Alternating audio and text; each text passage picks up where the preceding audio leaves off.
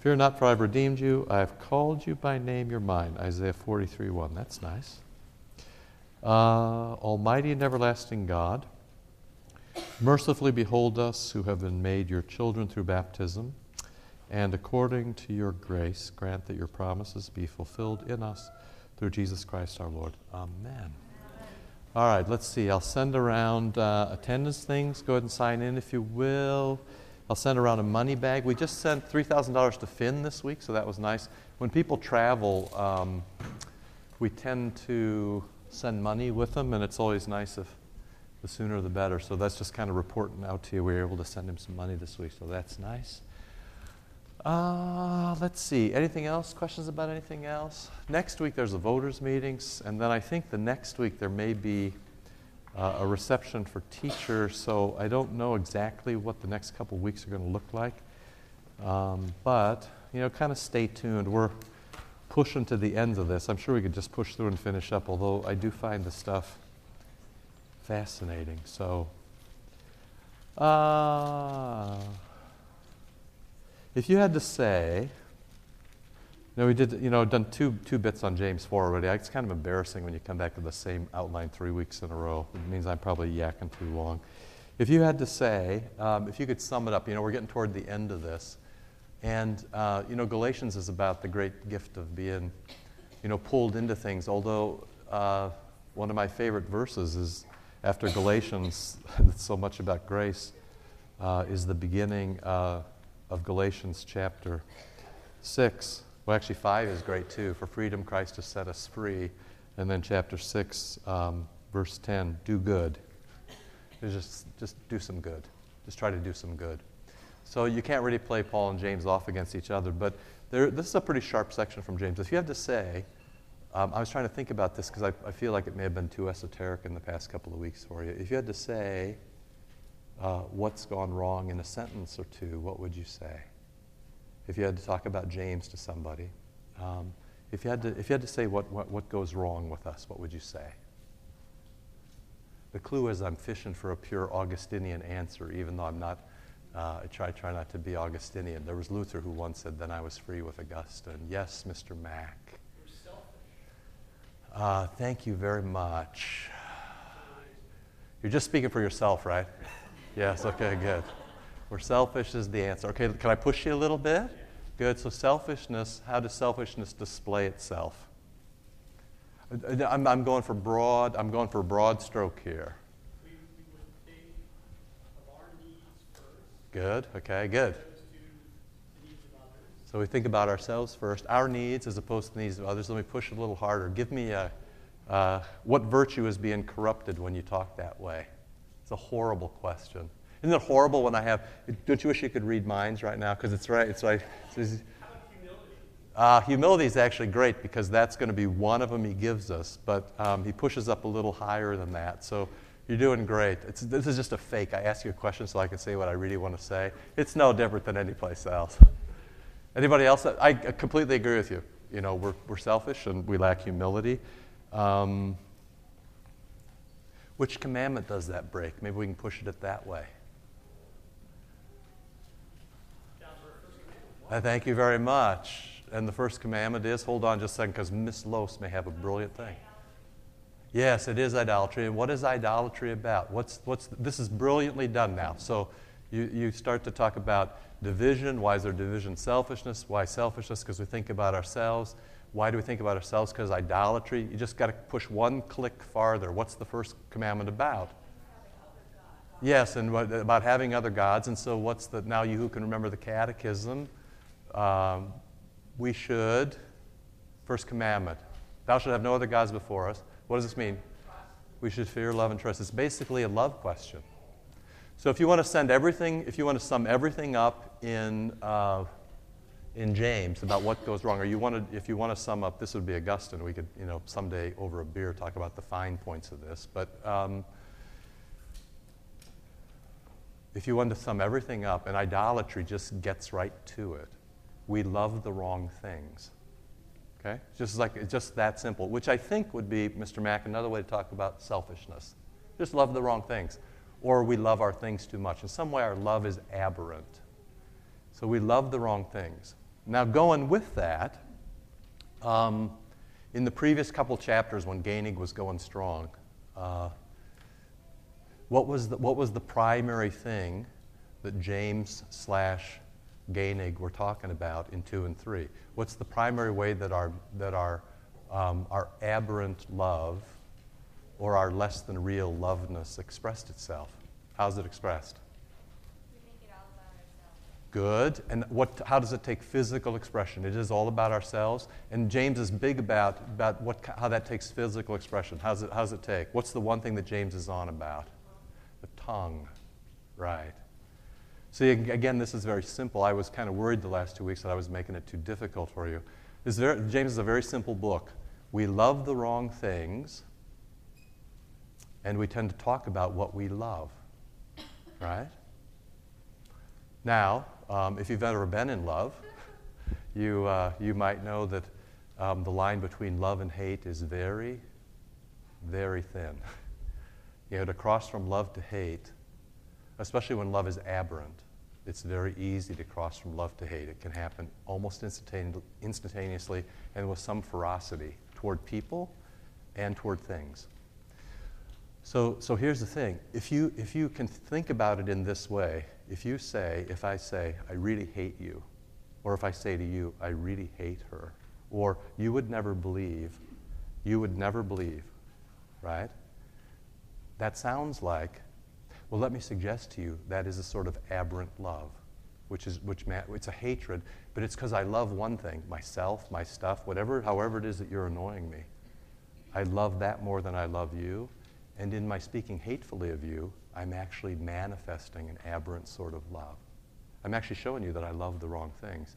Now, all the way back to Mrs. Loest, who said, All our problems are that we have idols, which in fact is true. There's no sin that's not a sin of idolatry. Um, you didn't really need Ten Commandments, you just could have settled for one. The other nine just glossed the first one. Uh, all the troubles that we have, and all the sins that we do and all the pains that we feel uh, are the result of an aberrant love, of loving the wrong things and then stirring the pot, stirring the chaos by talking about the wrong things that we love. And so if you can think about that now, you reread, you know, James 4, 1 to 11. What causes quarrels and fights among you? Is it not this, that your passions, you see, the things you're passionate about. You're passionate about the wrong stuff. You love the wrong stuff. Those passions are at war within you. You desire, you love something, and you don't have it, so you murder. You covet, you love something wrongly, and you can't have it, so you fight and you quarrel. You don't have because you do not ask, so you don't love your prayers enough even to learn to pray in the name and ask for what you need or what you should have. You ask and you don't receive because you ask wrongly. Why? Because you ask in a spirit of selfishness and you spend it on your passions, on your aberrant loves. Remember, we worked at this, the, the, the, Greek word for hedonism, you know, almost comes in. You adulterous people, you know, and that can be, you know, the normal sort of adultery, but the greater adultery is to, dis, is to, is to, to, to deceive and, um, you know, pull back from the bride of Christ. Don't you know that friendship with the world, loving the world, is enmity with God? You know, is anti love for God, is, is a rub with God and actually goes over the line to hating. Therefore, whoever wishes to be a friend of the world, if you want to love the world, he makes himself an enemy of God. So um, you're defined by what you love. If you love the wrong things, um, it'll just be the end of you. That's partly why you know, you've heard us say the, all there is to life is the Eucharist. There isn't anything else. The Eucharist is all there is. Why? because the Eucharist is Christ. Okay, there, there just isn't anything else. So in the church, post baptism and advanced by absolution, you come to the Eucharist, which is the center of life. There isn't anything else because the Eucharist is Christ. If you love that deeply, if you adore that deeply, if you confess that deeply, if you receive that often, your love is realigned. You're forgiven and you're drawn near. It works on you, it pulls you in, draws you close, right? So if you love the wrong things, there's, you can either love God and everything else sort of falls, um, you know, down some other place, and, and you begin to think about things as neutrals that can be used. Money, for example, is a neutral. Some people will argue it's a good. That's always wrong. Some people will argue it's an evil. That's usually wrong. Um, money is a neutral that can be drawn into the service of God or not, uh, depending on how you love. So you suppose do you suppose it's no purpose that Scripture says he yearns jealously over the Spirit? He loves deeply for that which he has made to dwell in us, or really that which he has made. But he gives more grace, uh, love applied, the cross applied. Therefore, it says, God opposes the proud, and now we work back around to um, Mr. Mack's humility, which we'll get to, um, to today, because humility uh, is to be nothing but given to. Humility, biblical humility, is not where you sort of skulk around and say, you know, poor me. It has really nothing to do with self pity or self abasement. To, to be humble in the scriptures is to be given to. You don't rely on your own resources. It's why, you, it's why the pastor prays with open hands at the altar. You know, this is the, this is the posture of, I've got nothing, uh, but if you could just fill up these hands, that would be a good thing. See, that's, that's a mark of humility. It's why people pray with their, classically, with their hands open is one of the postures. So he gives grace, and he, he gives grace to the help. Submit yourselves, therefore, to God. We need to talk about that. Resist the devil. He'll flee from you. Draw near to God. He will draw near to you. Cleanse your hands, you sinners. Purify your hearts, you double minded. Be wretched and mourn and weep. Let your laughter be turned to mourning, your joy to gloom. Humble yourselves before the Lord, and finally, then, he will exalt you. Now, did you tell me, Judy, I was at point four? Is that what you told me? Did you tell me point four? Thank you very much. I'm growing older and forgetful now. So it would be nice if you sort of help me along. This is, you can tell we can sort of people, you take care of the old man, then you see kind of he dawdles along a bit, and you, you know what. So uh, here's what I'd suggest to you, point four, when things go badly. So I, I, just give you that as a summary. I give you that as a summary point for James so far. Um, love God and all is well. Love anything more than God, and it's hell on earth. And James describes that and um, he tries today to set you back on course. So, uh, when things go badly, do a couple of things. Don't accept troubles and fights and chaos as the status quo. Uh, creation. He loves so much. God loves so much, he needs more to love. Needs is the wrong word. He loves so much, he wants more to love. Because love is always another thing. So, the Trinity in this perichoretic dance of love. They love each other so much, they say to themselves, wouldn't it be nice to love more? And love always has an object, and in that they create. And you remember that creation, the first thing they do is order the chaos. Let there be light, and the chaos is ordered, and then it becomes better and better and deeper and better and better and deeper and better. Uh, fifth day, sixth day, and seventh day, everybody rests in love, and all is well. So um, chaos is not and cannot be status quo in the church. You know, if you're at the altar and you remember your brother has something against you, go and be reconciled. You know, to love deeply in the church is to be reconciled. There is no, um, you, you, you, may not accept it as the status quo. And, um, and, and we gave you the, the first word there, um, agnos, the word for what's good, but it also is the word for what's true, right? So first Christ, and then what's true, and then everything else falls down automatically. So when things go badly, St. James then poses a few questions. So I'm flipping the page to 5. Um, 4 verse 1, the, the why question. You know, why the trouble? Why the fight? What's the source uh, or the birth? You know, eh, the, the, the, you know, kind of the literal expression of that is something or somebody is birthing evil. Somebody or something is birthing chaos. You know, it's not natural, it's unnatural. You think of those horror movies where things are always popping out of people. Betty, you don't watch those, I know, so that didn't make any sense. But I'll, I'll get, get cable and then we'll talk about this, okay? But occasionally, you know, things are coming at you. It's like that. Who does that? Um, where does it come from? It comes from our aberrant love, from our lust, from our passions. There's the word, uh, hedone, which comes hedonism easily to us. And note here the switch between the end of chapter 3. Things were so good at the end of 3. The harvest of righteousness is sown in peace by those who make peace. So, so Christ and peace springs up. So anything antichrist or even less than Christ, and you'll deal with, uh, you know, all sorts of things. And, and do remember the parable Jesus told about the sower. One of the most interesting, you know, there's a couple sowing parables, but do you remember the one? Do you remember the parable about the guy who comes at night and sows weeds in the middle? It's so interesting because the, the, the, it's not just that he sows weeds, he actually sows a counterfeit. The Greek word there is very close. It's a thing that looks like, it looks like the wheat that's being sown among. So when it grows up, you can't sort of tell the difference. But the thing is, at the end, there's no payoff. It's a fa- fascinating way to tell the parable because it's as if you don't, if you don't pay attention to what's going on, you're, you're tricked by the mimic. You, you think all is well, and you wake up one day and um, all the bad stuff has choked the good stuff. It's a fascinating parable that Jesus used. It's zizania, I think, is the, is the name of the weed. Trying to remember. But um, it's very, very interesting. So you, you always pay attention because what we love, of course, our greatest deceptions are deceptions about what we love. And to love self is to insist that we're right. And the more we insist we're right, the more we love. And the more we love, the more we become self righteous. And it's this never ending thing that do, if it doesn't get broken in us, y- you live your whole life wasted. And you come to the end and you're like those weeds that have grown up and there's nothing. Great sadness.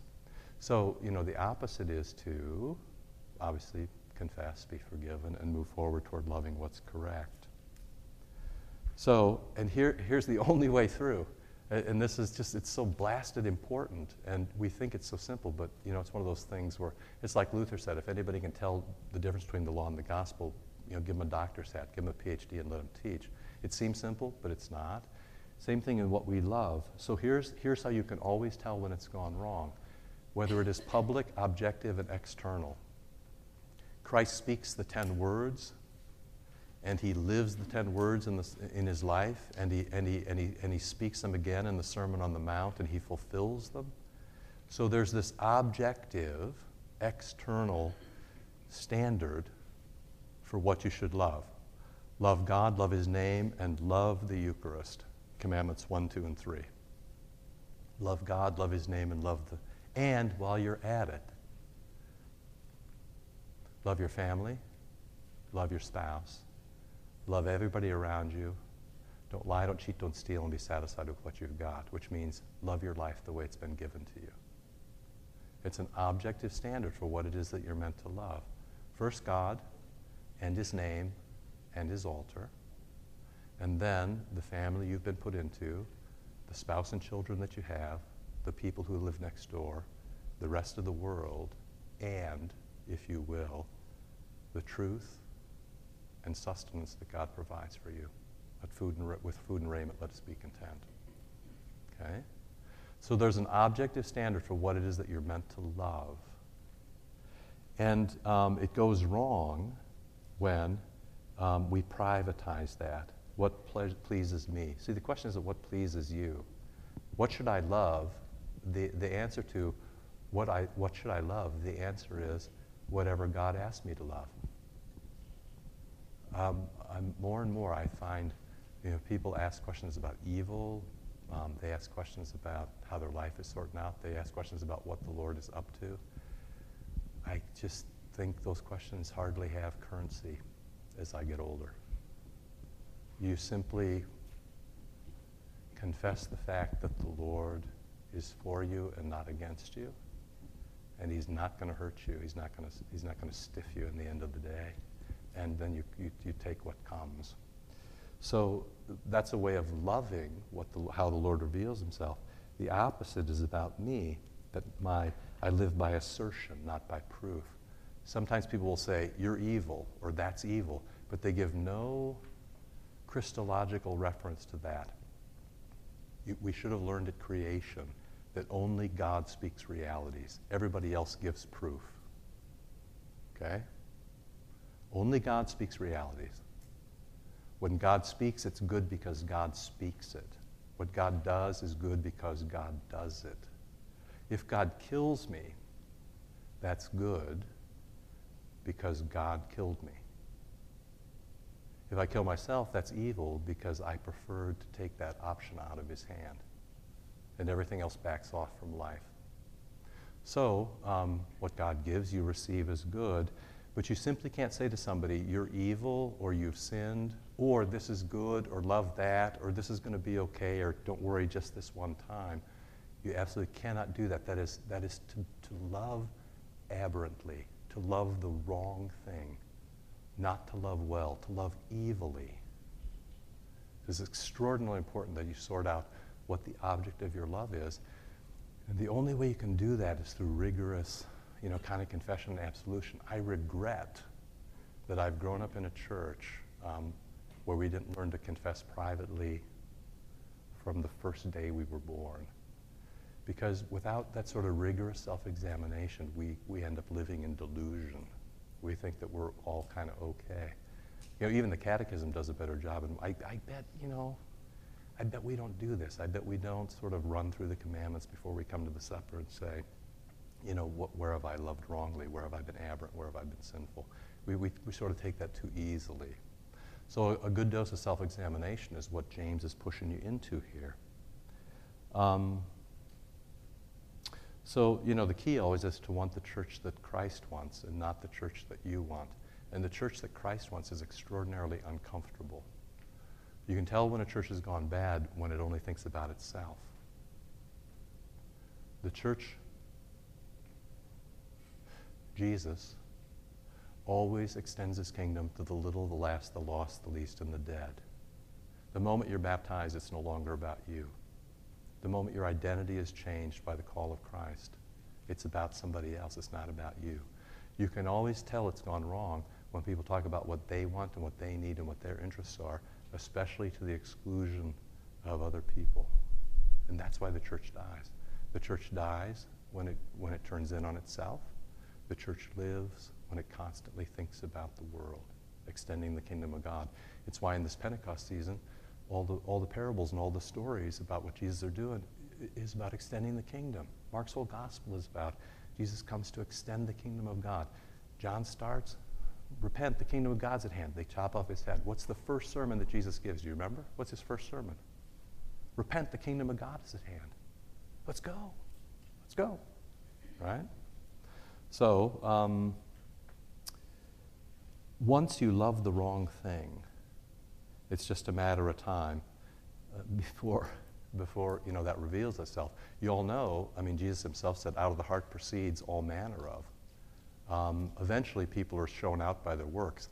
I'm not, and I'm, you know, I want to be very careful to observe the notion that we're all sinners and saints, but at some point, the preponderance of evidence comes out uh, primarily by whether or not you're regularly being forgiven. You know, we're all, you, you couldn't tell, you know, my sins from half the people who are locked up in Cook County overnight. Um, the difference is that I got to be at the Eucharist. Maybe, you know, some of them too. The difference isn't that we're better than other people. The difference is that those things are confessed and come to forgiveness. Um, so if you want to change people, you change hearts. And you change hearts by exposing them to grace. You expose them to grace through the means, and now we're back to where we were of adoring the Eucharist. See? If you want to change somebody's behavior, change their heart. If you want to change their heart, you apply Christ. You apply Christ through the means that he gives Scripture, baptism, absolution, and Eucharist. Okay? So that's, and that's why a disciplined and rhythmic life is so important. That's why if you, if you lose the rhythm of the Christian life, you lose it. That's why things start to go south. Because you no longer get the repeated exposure to Christ. It's extraordinarily important to have a disciplined life.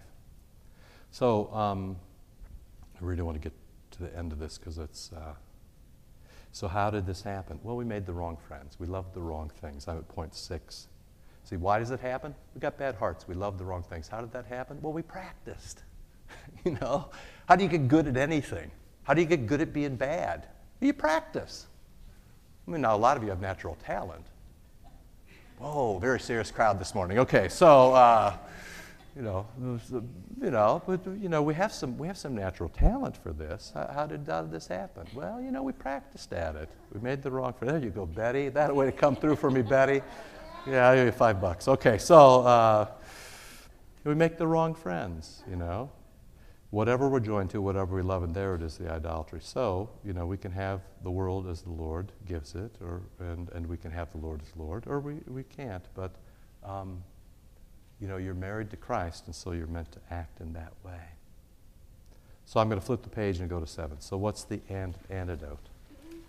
The antidote is to be realigned with Christ. And I will, I will remind you, um, Pastor Gainey gave a brilliant little thing about the tongue uh, for two weeks. I mean, that was extraordinary stuff about how small the tongue is and what a big difference it makes and how tending your tongue. You know, James says nobody can do it, and, and you know, the tongue is just the end of us in so many different directions. So, um, you know, how do you come out of that? I, I, it was fascinating. Pastor Gainey ended with this, and I started with this, which is it's always truth first. That's what the text says. So it's always Christ who is truth first, and then everything else automatically falls down.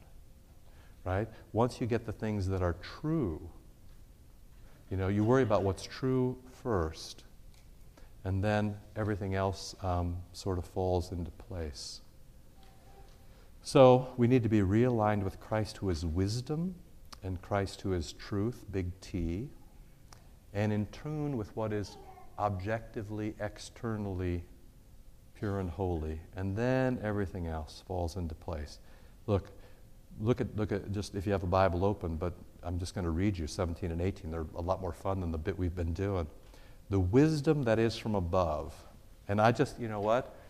My text lacks a capital letter. I'd be much more comfortable if it was a big W wisdom.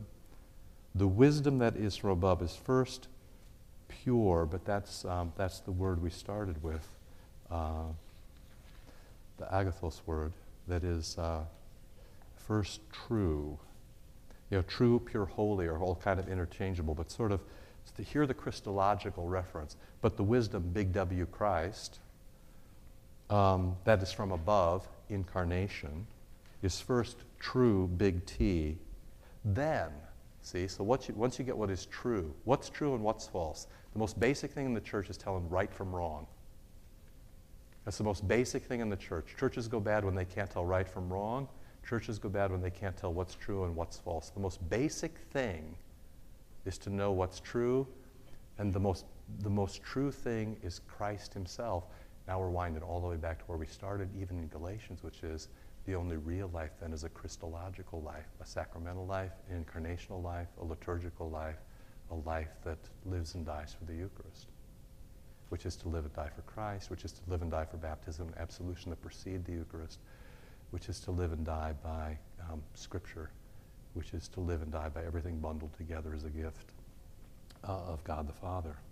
So, first wisdom, first truth, then what? Peace, gentle, open to reason, external standard, full of mercy, ready to give the benefit of the doubt and do good. It's about somebody else and good fruits, and you can do the fruits of the Spirit if you want love, peace, faith, right? Without uncertainty or insincerity. One of the most difficult things in chaos is to know which way to go. I don't know if you've ever, you ever if you scuba dive, sometimes you can't tell which way is up. People die by swimming down because they think it's up, right? You lose your way, right? Or in a storm, sometimes you get turned around. Or if you don't have a natural sense of direction, or if you blindly follow your GPS, which I don't believe really happens. I just think that's things people say. Although Kirby will tell you the story about me turning onto the front yard of the post office in St. Louis if you would be nice to her.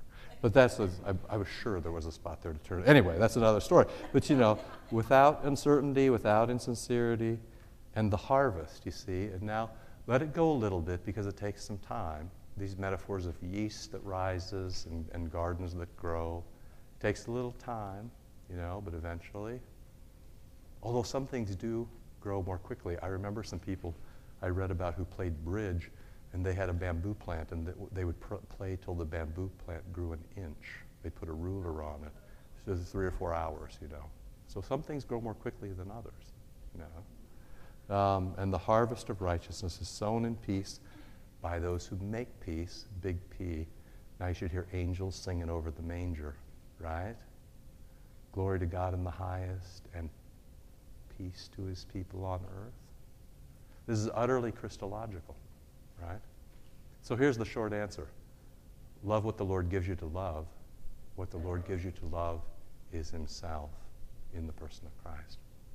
And when you do that, um, everything else just kind of works out. So, uh, Augustine, um, love Christ and do what you will.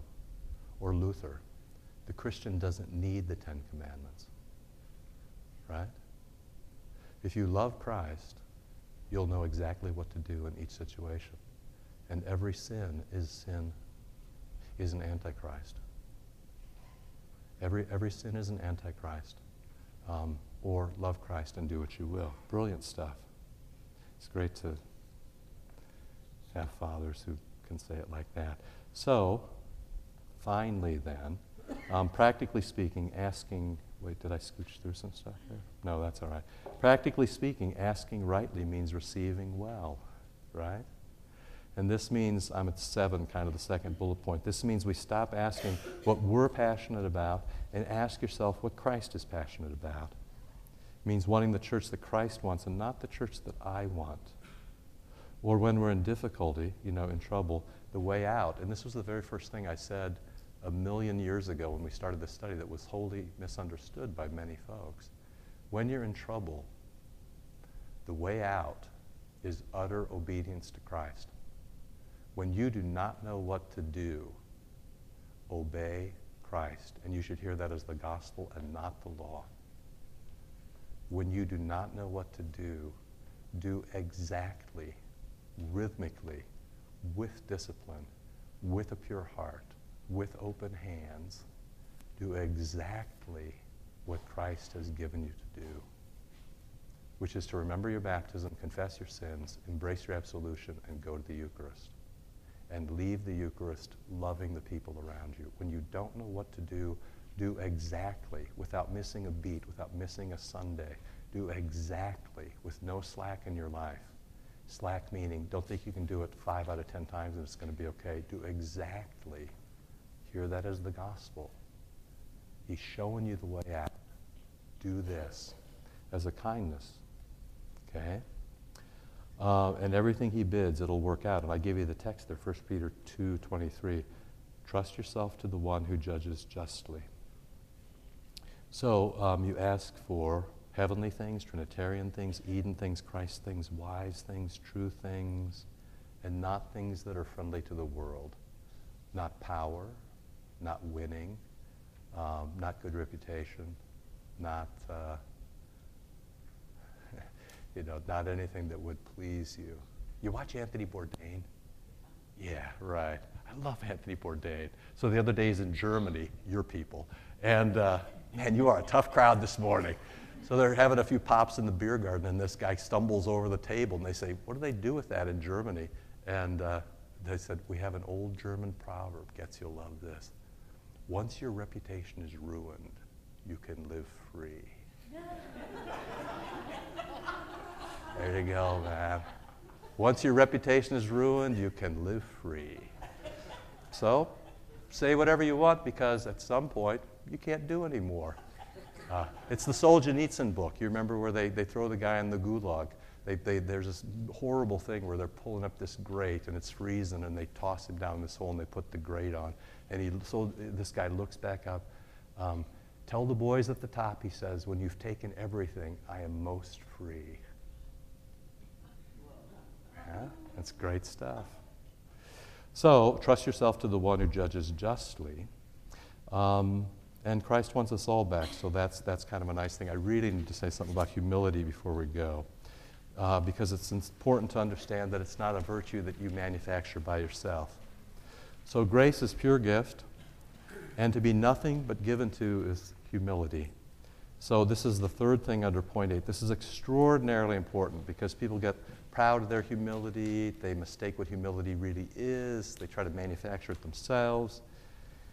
But if you're willing to be humble, and what, what humble means is what humble means is you don't have anything. It basically means you're empty-handed. Okay, which is which is great. This is, this is the story of Scripture. I've said to you a hundred times there's only one story in Scripture it's death and resurrection. If you're dead, you can be raised. If you're still slightly alive, we'll just have to wait till you're dead. Um, you know, if you're dead, you can be raised. Uh, if you're completely out of gas, you know, if you've got nothing, then you can be filled. And sometimes that is miserable, you know. Um, sometimes it's miserable because we despair and can't see our future. Sometimes it's miserable because um, we can't believe the jam we've gotten ourselves into. Um, sometimes, and I, have said this to you for years, I, I had a, uh, when I was way back in college, I had a guy who, who was a pastor who was very kind to me. He was doing some advanced work at Stanford when I was there, and he said, you know, he said, he said, you'll know, you'll really understand sin when you do something, and then later you say to yourself, I can't believe that was in me. And that's proved to be very true. We all have those moments where we do things where we just go, gee whiz, that was not me. I didn't believe that was in me. The reality is it was in me, you know, and it did come out. The other reality is, is that Christ already knew that and died for it. So it gets forgiven and you kind of, you just, you, you move on in, in joy. So when you're humble, when you're not holding anything back, when Jesus can have all your sins, when you don't, you don't hold your sins back, when he just gets to take them away and and you don't miss them, you know. He takes away your sins. The only way they can hurt you is if you take them back. If you let him have it all, um, that's humility, to be nothing but given to. And so submit, and we always get all bent out of shape when anybody tells us to submit because we see that as being a loser. But in reality, submit means just having what Jesus is giving. So when he says submit yourself, He's just saying, wouldn't you like to have what Jesus has given? Submit yourselves, therefore, to God. That's a great gospel word if you'll hear it that way. Have what God is giving. That's all he's saying. He's God, you're not. He's Christ, everything else is Antichrist. Have what God is giving. That's what a, what a great. You want to straighten out the chaos in your life?